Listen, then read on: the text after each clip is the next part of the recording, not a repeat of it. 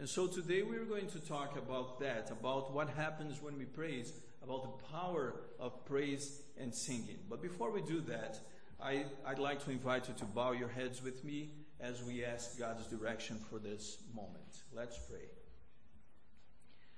Father, we are so thankful that you brought us here safely this morning, that you allowed us to be here in, in spite of the challenges and difficulties we may have had, each one of us in, your, in our own different spheres uh, during the week. But Lord, we are so thankful that we are here today and that we have freedom to worship your name and to praise you and to sing praises to you and to open up your word and study it. And as we do this at this point, as we open up scripture and as we proclaim the truths that we find in it, we ask, Lord, that you may use me as your instrument. I ask you, Lord, that you may cleanse me from any uh, from my unrighteousness, that you may cleanse me, Lord, from any any failure or sin, that you may, Lord, allow me to speak boldly of the truths we find in the Word. And I also ask for every worshiper here this morning that we may open up our hearts to receive this message and that the message will find a special place in our hearts and minds. Bless each family represented here and may your Holy Spirit be felt in our midst. May every distraction be put aside and may we be able to focus on your word. We ask you in the name of Jesus Christ. Amen. Amen. And so the scripture today, I'm glad to be reunited with my preaching Bible, which I had left here a couple weeks ago, and, and I forgot to look it up, look for it uh, at prayer meeting. But the text that Giovanni read this morning uh, relates to uh, an event during the time of King Jehoshaphat and the people of Israel. King Jehoshaphat was a good king. You know, the, there were certainly more evil kings than good things in the kingdom of Israel. And in Judah, in the southern kingdom, it was not uh, too different. But there were some, a few more good kings, a few more kings who were committed to following the direction of the Lord. And this one king here, Jehoshaphat, he was a good king. He was one who walked in the ways of the Lord and was willing to do what the Lord told him to do, as his father, King Asa, had done. And so here we find the Ammonites and the Moabites and the Meunites coming to, uh, to uh, fight against the people of Israel right there in Jerusalem, the people of Judah. And they are coming, they are approaching, they are preparing to besiege the city. And King Jehoshaphat was preoccupied, he was concerned, and he was uh, afraid, he was scared at what was going to happen. And because he was so afraid, because he didn't have any solution, he didn't see any way out. The one thing he could do, he did, which was to pray to the Lord, to cry out to the Lord, and ask the Lord that he would provide, and ask the Lord that he would provide deliverance Oh Lord, you have brought us out of Egypt. You have established your people. You have established the kingdom. Will you now let us perish? Won't you now do something to protect us, to save us? And he cried out to the Lord. And then, while he was talking to the people, someone stood up, moved by the Holy Spirit. And this person stood up and prophesied, saying, You have no reason to fear. You have no reason to fear. Tomorrow, when the battle starts to rage, you go out there and have no fear because it is the Lord's battle. And the Lord is going to fight this battle for you. So there is no reason for you to fear. And after that, Jehoshaphat, he bows down, he prays a little more, and the people follow him. And then he stands and says, So you believe God. If you believe God and if you believe His prophets, like the one who just stood up here and spoke, you have no reason to fear. And so that's where we find the text that was read in Second Chronicles chapter 20, verses 20 to 22. Let's go back, go back there with me. As Jehoshaphat is talking to the people right after he prayed once again and the people prayed with him. And so he turns to the people and he says, there is no reason in verse 17 actually to, for you to fear. Believe God and believe his prophets. And then the time, the moment of truth is approaching. This is the day before battle. And they're preparing and they know that the, the, the moment of truth is coming. And on the following day, they rise early, the Bible says in verse 20. Now, there are many situations in life, and you may have been, may have found yourself in situations like that. Situations that shape up to be what you look as if it is a breaking point. And uh, things unexpected may happen, or you're looking at the outcome of certain events and you say, This is not going to end well, and I don't see any way out. It is, it's going to be a breaking point in my life. But on many occasions, and we see this in the Bible, and I'm, I pray that you have already seen this in your own life because I've seen this in my life. What shapes up to be a breaking point, what appears to be a breaking point in life, actually turns out to be a turning point where we see God's hand and where we see God's blessing. And this is what happened here. This is what is happening right here. They are listening to God's prophet saying, There is no reason to fear. Tomorrow you go there and it's the Lord's battle. But the night comes, and I'm not sure how many of them were able to have a good night of sleep knowing that the enemy is approaching.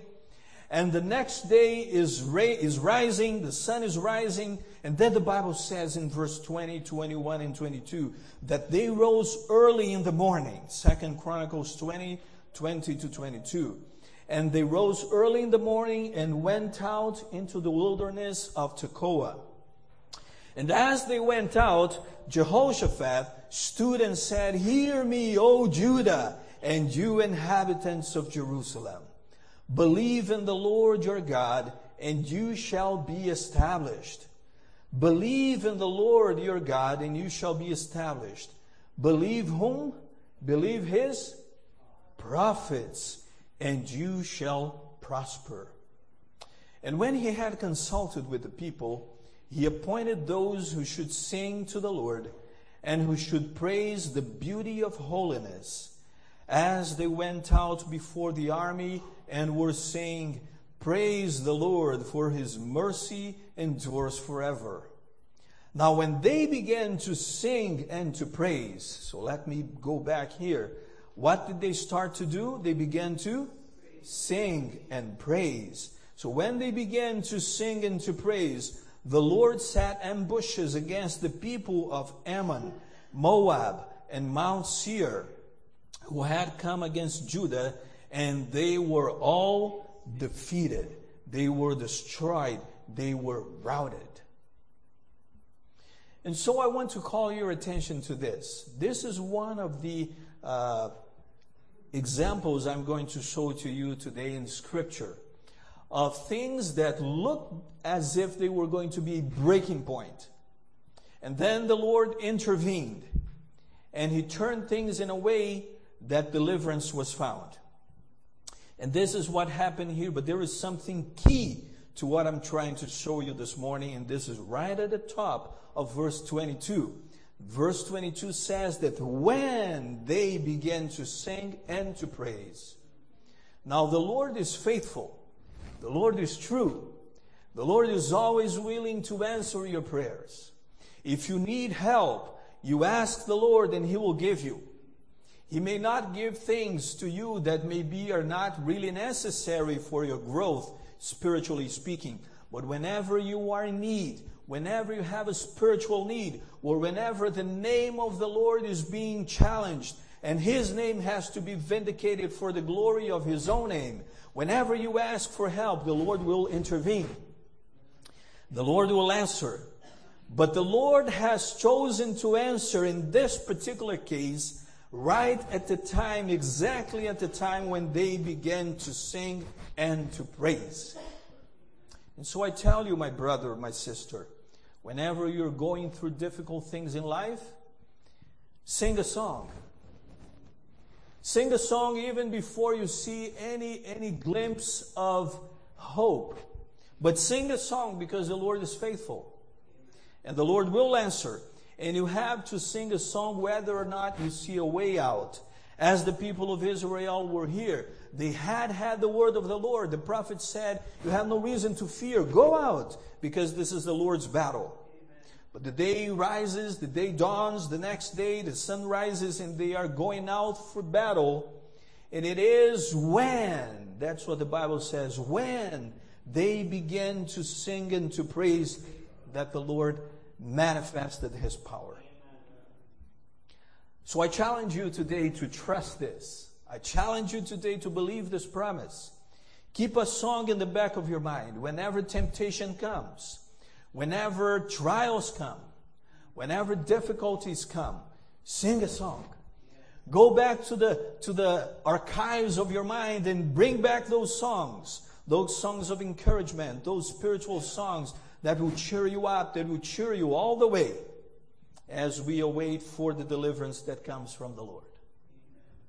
I know I am biased. You may think I'm biased to say this because I'm a musician and music is, is in my blood. But I tell you, this is the Bible promise that when you sing, that when you lift up praises to the Lord, He will, He will intervene. There is another experience in the Bible, and this one you may be a little more well acquainted with. And this is found in the book of Acts, chapter 16. I can tell you that the Lord is, is willing to help you. I can tell you that the Lord is powerful. I can tell you that the Lord will manifest His power when you sing praises to Him.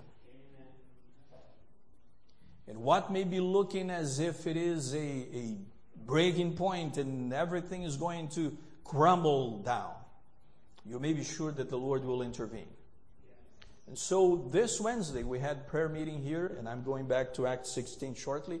But this Wednesday we had prayer meeting here at the church, as I said, and there was a lot of music. And we, uh, by the time I left church, I was all uh, inspired, and I'm sure that those who were able to stay through the end probably left church even more inspired than I was. And then I went home, and then on Thursday, uh, I did what I had to do during the day, and at the end of the uh, end of afternoon, I said, "Now it's it's time for me to take care of some business at home." And so I am cutting the grass, right, as we all have to do. Whether you have a big lot or a, or a small lot, you have to cut the grass at some point. And so I'm doing that. And in 12 years in Canada, in 12 years of cutting the grass, uh, I've never done something I decided to do, and I don't have a reason for that. Uh, the one reason I had was that there was a lot of dandelions there. And so I was at the back of the lot, and I said, okay, I'm going to, to lift up this flap here at the back of the lawnmower. Uh, because with the engine running, it kind of blows anything that is inside the lawnmower, right? And so I lift up the flap, and, and sure enough, uh, it vented out and it's blowing all those uh, dandelion seeds there at the back of the uh, at the lot. And I decided to clean the, the, the, borders, the edge of that vent. And for some reason, uh, my hand slipped and went inside the lawnmower. And uh, a couple weeks ago, I mean, for the last three weeks, I've been thinking of uh, sharpening the blades because I know they're dull. I didn't sharpen them last year, and I said, okay, it's time to sharpen them. And, but I didn't do that. I haven't done that. And the blades are still dull. And, uh, and my hand went in, and I was handing, uh, holding the lever with the left hand and cleaning with the right one. And so when my hand went inside and the blades hit my, my fingers, I didn't quite realize what was happening. And uh, I realized I, I, heard the bang and I said, something happened. And then, uh, not even instinctively, I released the lever, the lever, but I pulled my hand. And it was only when I saw blood running that I said, something serious happened here. And I can tell you, I'm telling you this story to say that, uh, first of all, never do that, right? But second, uh, I could have lost at least two fingers in that. I could have lost even at least the fingertips, but I didn't. God intervened. I praise the Lord for this deliverance because, uh, I mean, they grazed my fingers, and uh, one of the, I may, I may, I'm not saying I will. I may lose one, uh, the nail on my middle finger here, but uh, but everything is all right. Apart from the trauma, and I was I was concerned at the moment because uh, they went numb instantly and they were getting black, and uh, we rushed to the hospital. And I'm I'm thinking, Lord, thank you for because I can see my fingers are still here, but I need them to play the piano. I need them to serve you. And uh, yes, praise the Lord for that. And uh, eventually, uh, slowly, gradually, but surely, uh, the numbness started to, to fade, and I could see some color coming back to my fingers. And so I just want to thank the Lord. Because it didn't appear, it did appear as it was going to be a breaking point, something that would dramatically change my reality. But praise the Lord because His angels were there and somehow my fingers were protected. And I'm telling this because I want to testify of the goodness of the Lord. I want to testify that the Lord is real and that I'm going to continue to use these three fingers, these three, this was minimally hurt. I'm going to continue to use these two fingers to serve the Lord and to play music that will uh, lift up His name and glorify His name. But in the moment of uh, truth, when, when things happen, when it seems that it's going to be tragically bad, the Lord is willing to intervene and to change things in a way that surprises you. And that's what also happened here. It happened with the people of Israel. It happened with me this week. It happened with you, I'm sure, in different ways. And it happened here with Paul and Silas as they were there in prison. And this is is the story that happens here in Acts chapter 16.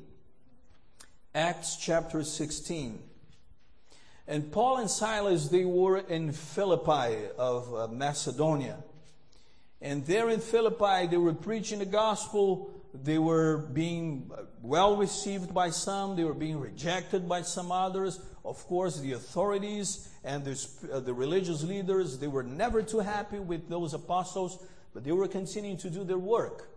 And a woman called, uh, named Lydia, who lived in a nearby city, she accepted the Lord and she came and she, she was baptized, her and her household, and she served as a testimony, as a witness to people who lived there in the area.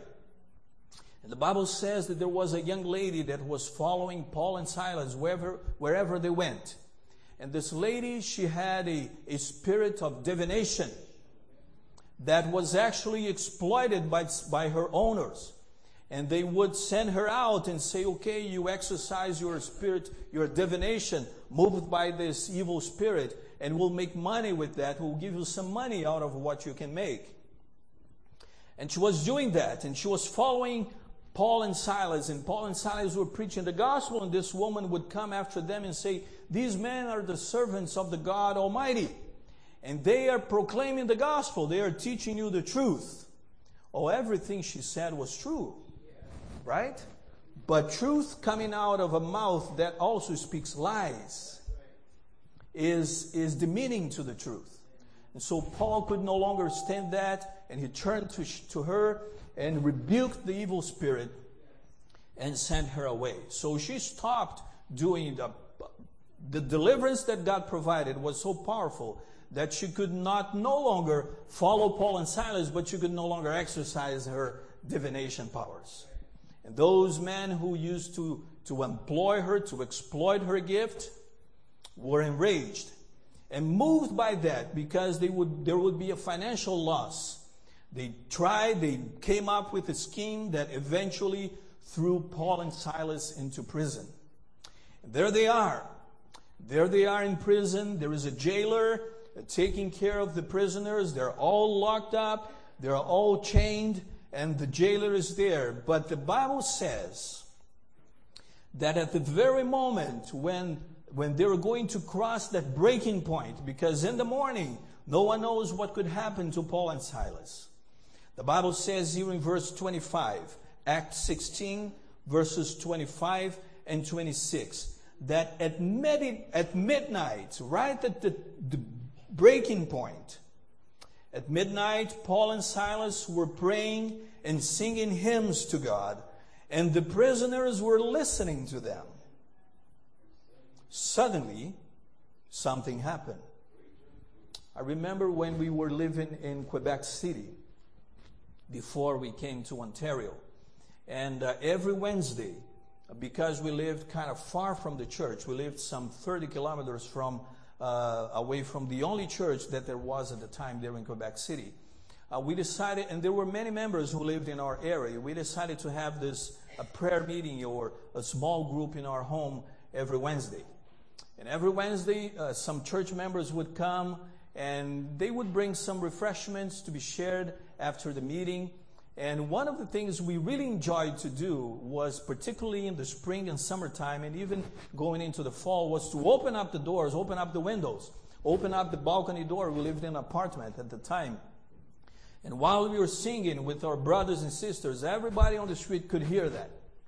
And in fact, sometimes we'd go out to the balcony and look down, and, and the neighbors would be walking and, and la- uh, smiling at us, kind of enjoying the sound of the music. And uh, when you are willing to testify, when you're willing to, to exercise your gifts and share and sing and praise, the Lord will do his part. The Lord will impress the hearts of people. I was called one day to the uh, building administration office, and the lady who was the manager, she said, I need to talk to you, sir. And I said, okay. And she called me into a, a, a more private room. And I said, Well, this doesn't look good. But she said, uh, Some neighbors have said that uh, on, on a given Wednesday, on a given day of the week, there is a meeting at your home and people bring food. And so we want to know exactly what is that. And I said, Oh, that's, there's nothing secret about that. In fact, if you want to join us any Wednesday, you can come and you can sing with us and you can spend time with us. And she said, okay, because some were concerned that they, maybe this was a, a more secretive thing. And I said, no, no, no. We just come there and we share uh, from the Bible and we sing praises to God, and anyone, any neighbor, and even you is welcome to come. And so all we have to do, all we can do is to do our part. But we cannot uh, stop doing our part, and we can sing and we can praise, and then the Lord will intervene. And here we go back to the story of Paul and Silas that at midnight they were praying and they were singing hymns to the Lord. And the prisoners were all listening to them. And suddenly there was a great earthquake so that the foundations of the prison were shaken. And immediately all the doors were opened and everyone's chains were loosed. You know the story, the jailer was so perplexed that he thought, well, they have all fled now and I'm going to kill myself. He was, he, he uh, unwielded his sword and then Paul said, don't do that to yourself. We are all in here. But all those events, all of that led up to the baptism of that jailer and his family and his household. And so the Lord was taking care of his servants. The Lord was looking over Paul and Silas, but the Bible says that as they were praying and doing what? Singing hymns to God. Suddenly, there was a great earthquake and the doors were open. And so, my brother and sister, it doesn't matter what you're going through. It may look like a, a, a, sim, a simple uh, uh, tremor uh, in your life, or it may look like a terrible earthquake whatever level of difficulty you may be going through. Pray, sing a song, sing hymns to the Lord because He will intervene. He will manifest His power mightily and He will send an earthquake if need be. He will shake the foundations of everything around you because He cares for you. I want to challenge you today to take this to heart and to believe this promise. This was not something that God did only exclusively in that one incident with the people of Israel or on that one incident here with Paul and Silas. The same God who delivered them is powerful enough to deliver you and me today. Let me encourage you to praise and sing in your time of trouble. Let me encourage you to praise the Lord and to sing hymns for the victories that He is going to give to you. He may not have given you right now what you've been asking for, but praise the Lord because He is going to do that. You may have heard this story many times, or at least once in your life. I remember hearing this story when I was, when I was a young child. The story of the 40 martyrs of Sebaste. This was back in the year 320 of our era. And these 40 soldiers, they were soldiers of the Roman Empire, but they were all Christians. They had all accepted Jesus as the Savior, even though they were still in service for the Roman army. They were all members of the famed 12th Legion of Rome's imperial army. And one day, their captain told the emperor, uh, the, the, the captain told them that Emperor Licinius had sent out an edict that all soldiers were to offer sacrifice to pagan gods and to acknowledge the king as uh, the, the emperor as a deity as well. All those 40 uh, Christian soldiers replied, uh, Sir, you can have our armor you can even have our bodies, but our heart's allegiance belongs to Jesus Christ and to Him alone. Amen. It was in the winter, in the winter of AD 320. And the captain had them march onto a nearby frozen lake. He had them strip off their own clothes. And he said that they would die if they would not renounce Christ. Either you renounce Christ now, this is your last opportunity, or you're going to die here out in the cold. And so the captain and the other soldiers, they set up a fire and they were staying there around the fire while the 40 men were out there naked in the cold. And once again they said, if you renounce Christ, if you choose to offer sacrifices to, the, to our gods, then your lives will be spared. But they refused to do that. Throughout the night, those 40 men huddled and tried to get themselves a little bit warmer, and they sang songs, and they were singing songs, and they were singing 40 martyrs for Christ. 40 martyrs for Christ. But unfortunately, one by one, the temperature took its toll, and they fell to the ice. At last, there was one man left standing, one of the 40 soldiers. He looked and he saw 39 of them already falling to the ice.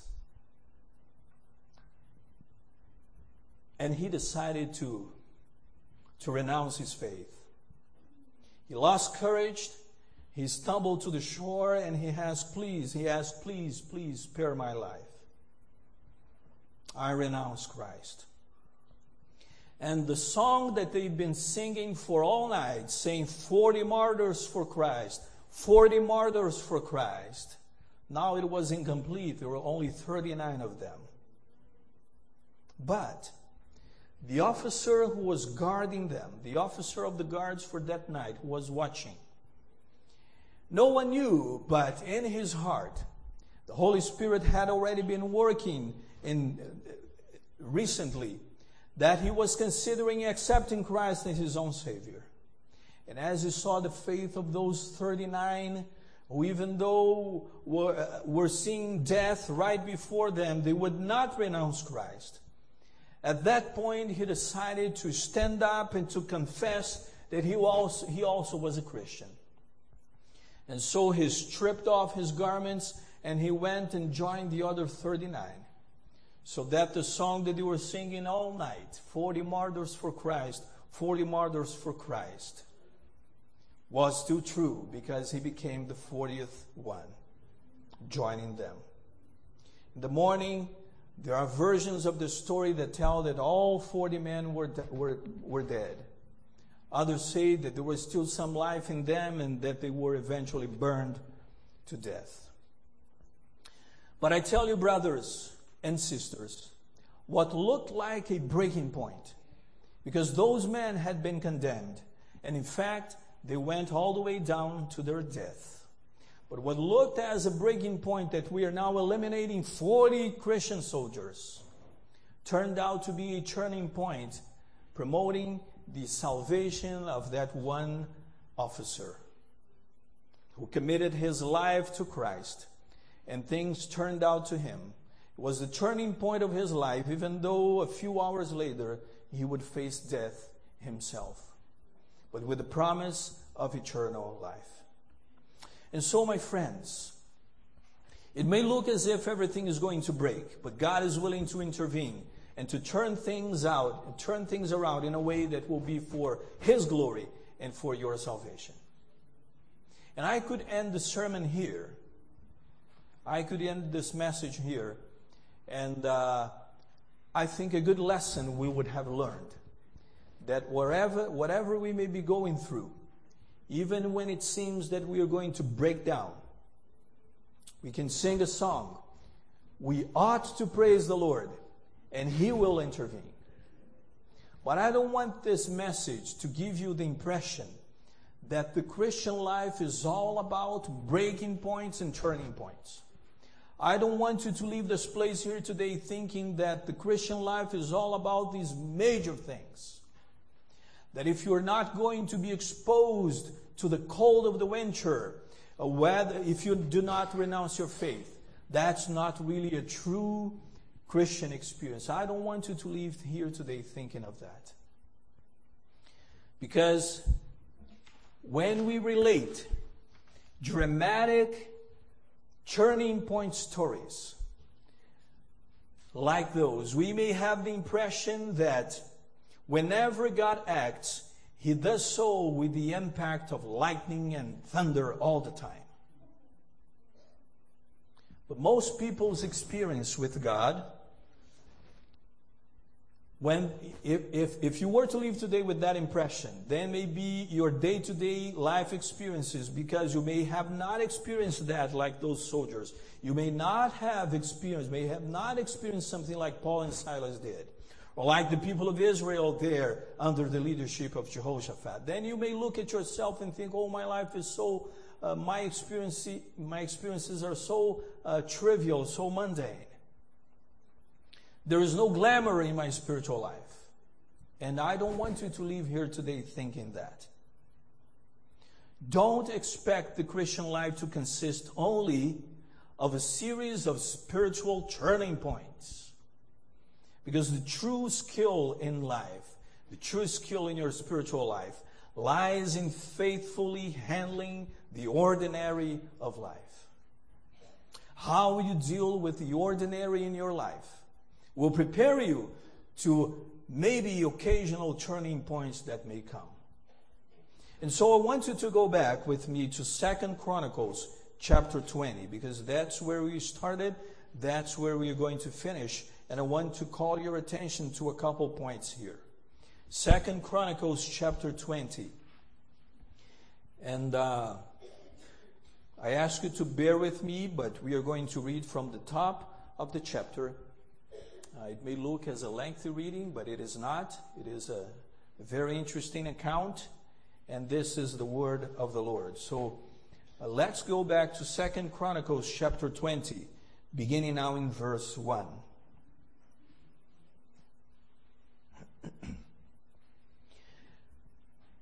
Are we all there?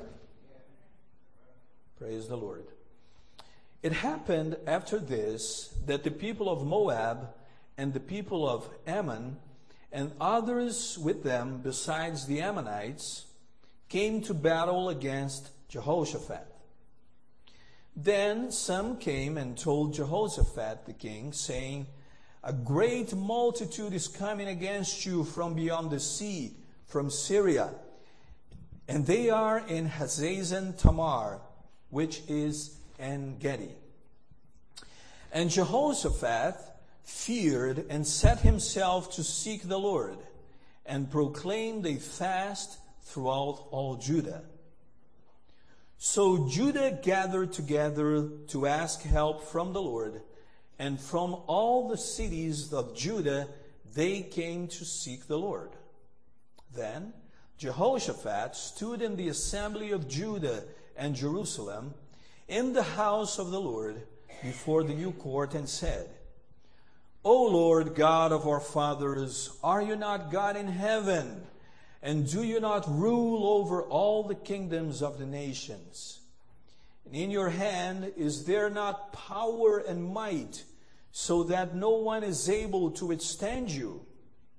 Are you not our God who drove out the inhabitants of this land before your people Israel and gave it to the descendants of Abraham, your friend, forever?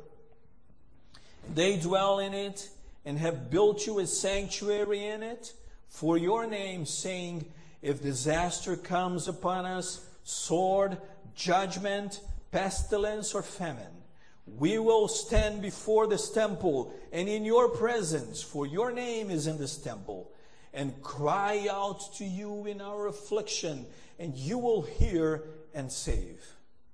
And now, here are, here are the people of Ammon, Moab, and Mount Seir, whom you would not let Israel invade when they came out of the land of Egypt, but they turned from them and did not destroy them. Now here they are, rewarding us by coming to throw us out of your possession, which you have given us to inherit. Oh, our God, will you not judge them? For we have no power against this great multitude that is coming against us. Nor do we know what to do, but our eyes are upon you. Now all Judah, with their little ones, their wives, and their children, stood before the Lord. Then the Spirit of the Lord came upon Jahaziel, the son of Zechariah, the son of Benaiah, the son of Jael, the son of Mattaniah, a Levite of the son of, sons of Asaph, in the midst of the assembly. And he said, Listen, all of you, Judah, and you inhabitants of Jerusalem, and you, King Jehoshaphat. Thus says the Lord to you, do not be afraid nor dismayed because of this great multitude. For the battle is not yours, but whom? God's. Verse 16, tomorrow go down against them. They will surely come up by the ascent of Ziz, and you will find them at the end of the brook before the wilderness of Jeruel. You will not need to fight in this battle.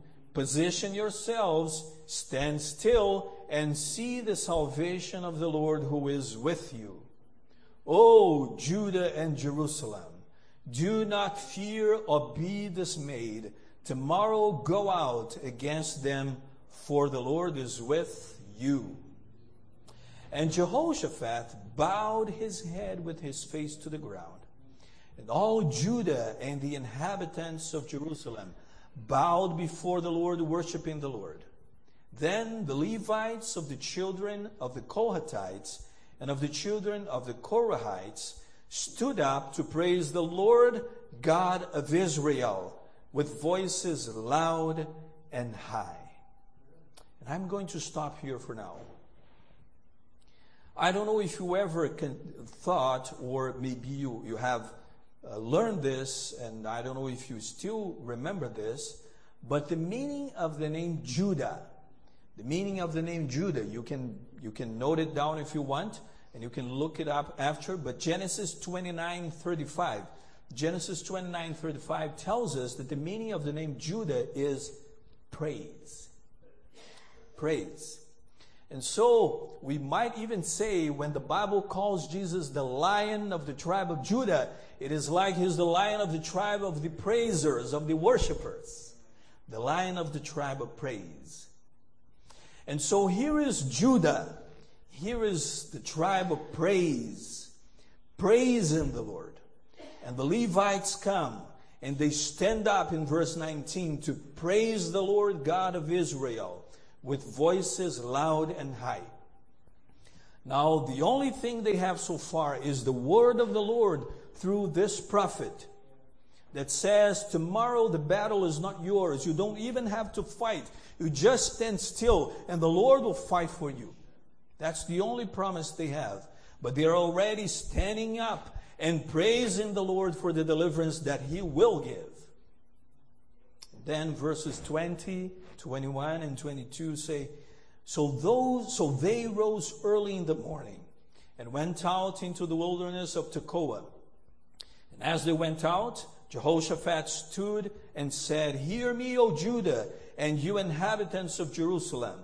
Believe in the Lord your God, and you shall be established. Believe his prophets, and you shall prosper. It is almost as Jehoshaphat is saying, Don't you ever try to take it in your own hands. You have the word of the Lord. Believe him and believe his prophets.